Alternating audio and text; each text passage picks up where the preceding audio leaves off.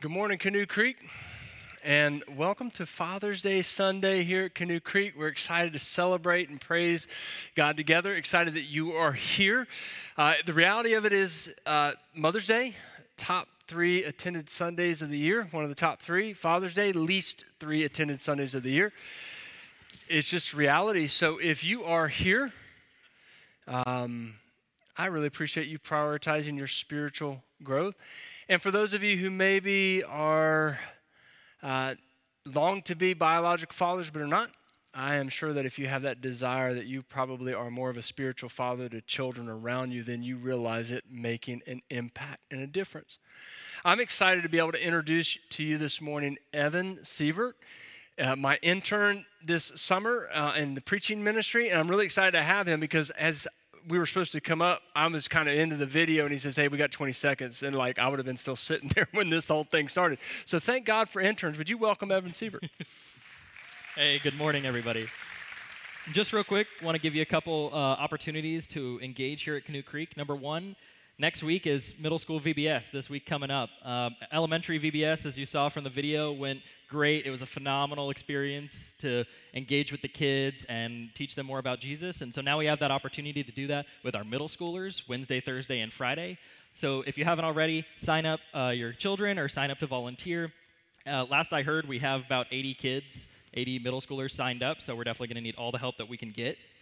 Secondly, next Sunday is Connect class during the ten thirty hour. If you're new to the church or you just want some general information, this is a great class to just give you some good information about the church and help you get involved here at Canoe Creek.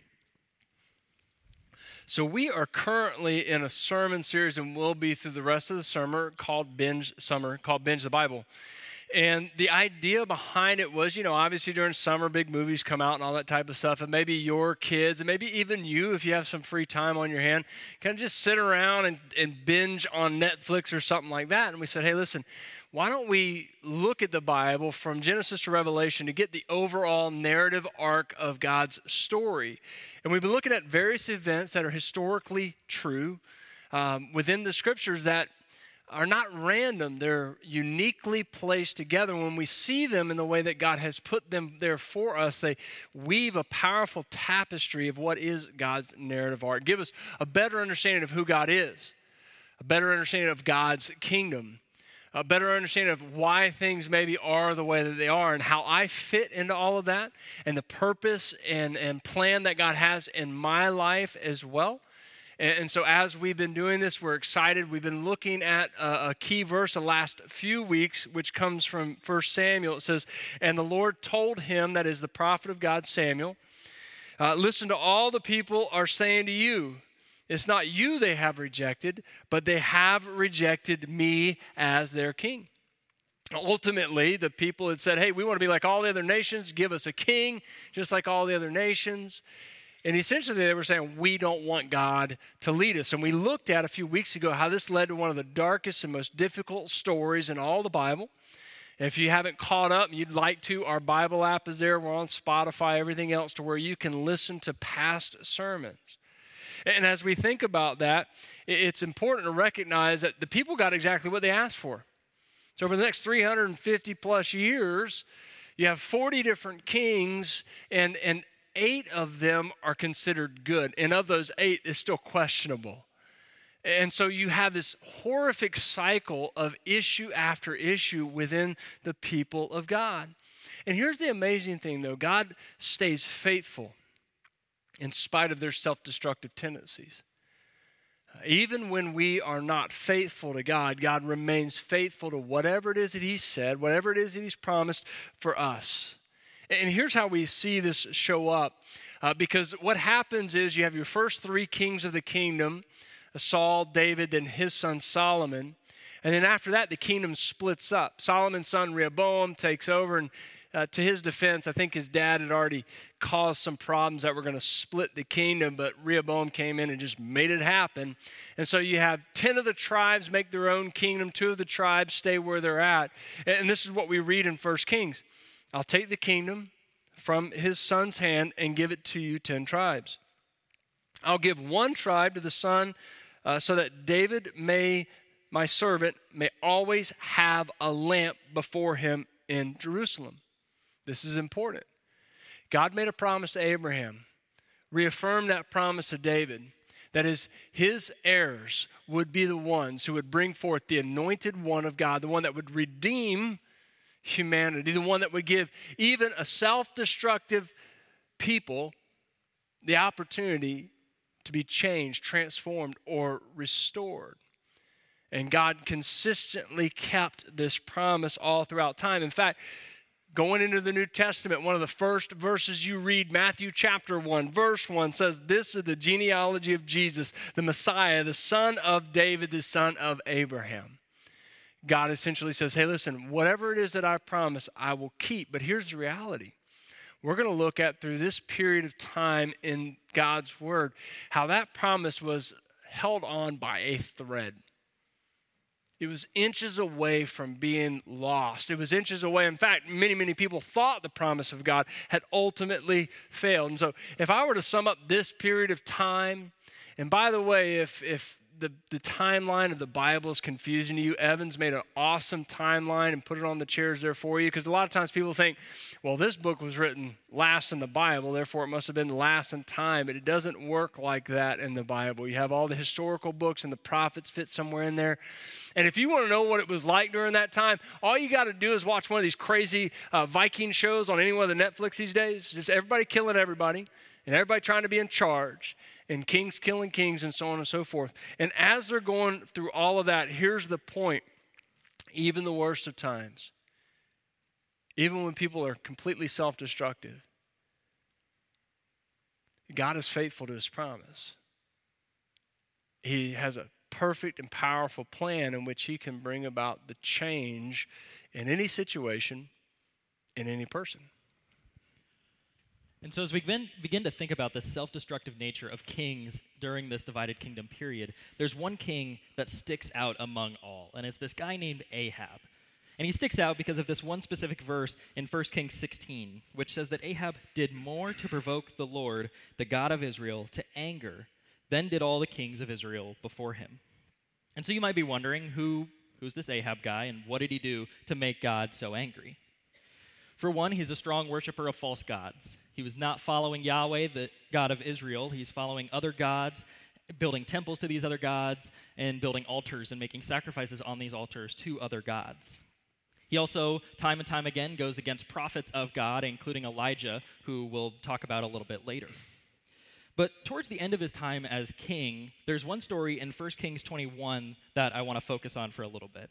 And I'm going to give you a quick summary of that.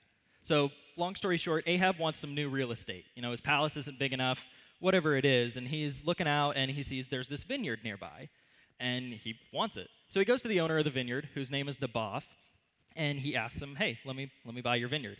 And Naboth tells him no. So Ahab, being the evil and destructive king that he is, goes home and whines about it. The text literally says that he laid on his bed sulking and refused to eat. So then his wife Jezebel, she pops in and she's looking at him and she's thinking, what, what's he doing? This is the king of Israel who has just about anything he could want, can do just about anything he wants. Why is why is he just why is he acting like a crybaby? So then she asks him, you know, what's going on? And he explains, you know, I wanted this vineyard really bad, and the guy told me no. And then she loses it. She's just like, is this how a king of Israel should act? Get up, go eat, I'll get your vineyard. So she starts taking things into her own hands. She begins writing letters to the people in the city, uh, addressing herself as Ahab, and she's writing to people in the city saying that Naboth, the owner of the vineyard, was cursing God and cursing the king, committing blasphemy. So when these witnesses are sharing their testimonies about this guy Naboth, the other people of the city are hearing this and thinking, this guy's committing blasphemy. That's that's no good. We got to do something. So they drag him outside, they stone and kill him. Isn't that crazy? Over this vineyard, someone has to die. So Ahab hears that Naboth is dead, and you know he gets out of his little pouty phase and goes and takes over the vineyard. So remember that verse that said that Ahab made God angry? Well, now we get to see that verse come to life. For whatever reason, this is the final straw. This is like, this is it for God. Whatever it is in this event, God is ready to finally do something about it. So he sends Elijah, a prophet of God, to Ahab. Now, they've already gone, they've tussled up a couple times before, and so Elijah goes to Ahab, and he tells him because you have murdered a man and taken his property, you will now die where Naboth died. And it doesn't take more than a couple of chapters for that prophecy to come true. And so now you may be wondering, Evan, I get it, you're the intern, you're new at this. What does this story have to do with anything? It's not as cool as Elijah and Ahab facing off with the other prophets. It's not as destructive as Ahab defeating another nation. This entire account revolves around a silly vineyard. And that's the point. Ahab and his wife are so out of touch with reality that over a vineyard, an innocent man has to die. There's nothing special about this vineyard. It's, it has no significance except that it's close to the palace and Ahab wants it. But when he's told no, his lack of maturity shines through, and his queen Jezebel, who is all too enamored with the power that she and her husband have, shows just how destructive they can be. So if I were to sum up what Evan says so well there, basically, Ahab didn't show up for church on Father's Day, okay? Uh, that's what we know to be true about this guy. And he and his wife Jezebel, they had a daughter named Athaliah. And that's where we turn next, because Athaliah was even more evil and more ambitious than her parents. In fact, she was so ambitious, she's the only woman recorded to ever be a queen and rule over any one of the kingdoms of God, because she usurped and took the throne in a way that she should have not. Now, this daughter, being the daughter of Ahab and Jezebel, the apple doesn't fall far from the tree. And I'll be honest with you, when you start talking about the kings and timelines, it gets a little confusing. There's kings of the north, kings of the south that have the same name, and you can't figure it out. And this guy only reigned for one month, this guy for forty years. And it's just so hard to keep it together. And I just want to throw up this map just to give you an idea of, there's a king in the split under Rehoboam. There's a king in the north, and there's a king in the south. Israel being to the north, Judah being to the south. Ten tribes to the north, two tribes to the south. And, and as this is all going on, we got to remember that God had said, for the sake of David, who was a king over the whole nation at one point, he would keep this this. Uh, kingdom to the south, Judah, intact. But if you're tracking with us, Athaliah is a daughter of Ahab, who is a king in the north. How in the world does she become a queen in the southern kingdom? Well, one verse really helps us pull it together in Second Kings. It says, Joram, son of Jehoshaphat, he began his reign as king of Judah, that is the kingdom in the south. He was thirty-two years old when he became king, and he reigned in Jerusalem eight years. He followed the ways of the kings of Israel, as the house of Ahab had done. He's an evil king. Why did he do that? Well, he had married a daughter of Ahab. He had committed evil in the sight of the Lord. Other historical records bear out what is typically true, whether it's an alliance or whether it's a treaty. Ahab had given his daughter Athaliah in marriage to the king in the south. Now, if you don't understand what's going on here, let me paint a picture for you. You currently have the fox in the hen house. You have one of the most evil and corrupt people among the royal palace of all the heirs and children of David. I mean, you got enough animosity as it is between the tribes and the split and all this, not enough to say that God has always said, through David, this the world will be blessed. Through his heirs, the world's going to be restored, so on and so forth, right? And Athaliah realizes, well, that really doesn't have anything to do with me. Well, her son, she sees to it that he becomes king. It's in a matter of a year that he is killed. He's assassinated because, like many, he's horrible. Athaliah loses her mind. She goes on an absolute rampage, and she kills all of the sons and heirs of David in the royal palace, except for one. A little boy just under one year old named Joash. His paternal aunt protected him, cared for him, and kept him safe, which goes back to this promise that God makes. Nevertheless, for the sake of his servant David, the Lord was not willing to destroy Judah. He had promised to maintain a lamp for David and his descendants forever. It's important to remember this because even though the dependence of David had uh, drifted far from him, that the sons of David had drifted far from God, God was going to keep his promise. Even when we're unfaithful and when we hit the self-destructive button in our own lives, God is willing in his graciousness and his love to come along and say, hey, I can restore you. I can heal you. I can bring you back to something great. And ultimately, as we think about this, only a few people knew that this boy, Joash, had been rescued. So for nearly six years, you have all the people of Israel wondering, has the promise of God failed? They're without hope underneath the oppression of an evil ruler in an extremely dark time. I don't know if maybe you felt that way at times or a season of your life to where you really have no hope. You don't think there's anything to look forward to. You're not even sure what next step to take. But the faithfulness of God is powerful. The faithfulness of God is perfect. And what the narrative arc of God tells us when we look at his story from Genesis to Revelation, it may not always be in our time, but he always shows up. And so when we think that Ahab could be as bad as it gets and that Joash might, Joash might lead us into this better era, only six generations later, we get another king named Manasseh, who may even be worse than Ahab.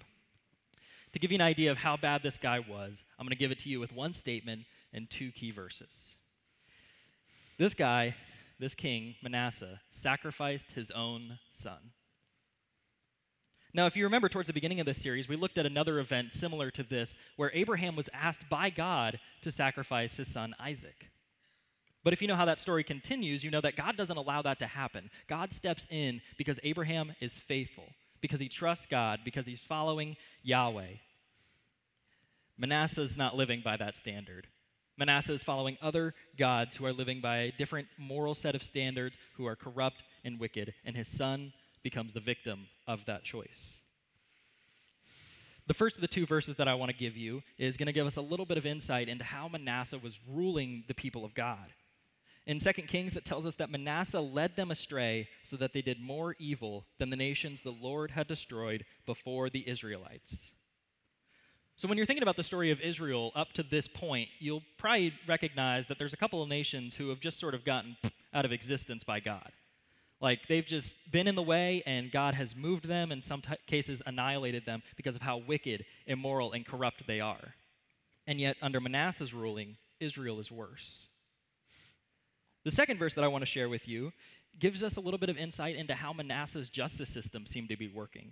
And this verse tells us that Manasseh shed so much innocent blood that he filled Jerusalem from end to end. Very scary and eerie verse. And so as we look at a king like this, a king that sacrificed his own son to another god, has led God's people astray, and is murdering innocent people in masses, the question is, can this man be redeemed? It would be easy to think not.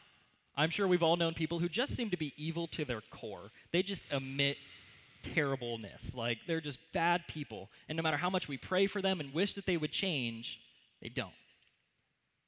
But on the flip side of that, I'm sure we've all known people who are good, who seem to emit goodness and kindness, and we thought they would never change either, and yet some of them do. And so when we look at a king like this, it's hard to think that this guy could ever change with all the death and destruction that he has caused. But don't we believe in a God who's gracious, a God who's merciful, a God who works in the hearts of sinners? If there's something I've learned from spiritual mentors and people who have come before me, it's that some people need to hit rock bottom before they find God. Some people need to hit rock bottom before they realize their need to repent. Manasseh's story continues. We're told that the Assyrian army comes in, they start taking over parts of Israel, they start taking people prisoner, including King Manasseh. They humiliate him in front of Israel. therefore humiliating Israel itself. And it's in this depth, in this distress, in this humiliation that we get this comment about Manasseh. In Second Chronicles, it tells us that in his distress, he sought the favor of the Lord his God and humbled himself greatly before the God of his ancestors. And when he prayed to him, the Lord was moved by his entreaty and listened to his plea. So he brought him back to Jerusalem and to his kingdom. Then Manasseh knew that the Lord is God. Maybe there's just an easy picture of somebody in your mind. They've wounded you, and you don't think that they're deserving of anything, much less the opportunity to receive God's grace, be transformed into a new person. Maybe that person's you in your head. You can't you can't forgive yourself, or you don't think you should be forgiven, or that you should have the opportunity for change or transformation or any of those things that are good that come along with a relationship with God. I guess I just have one question. Do you want to finish better than you started?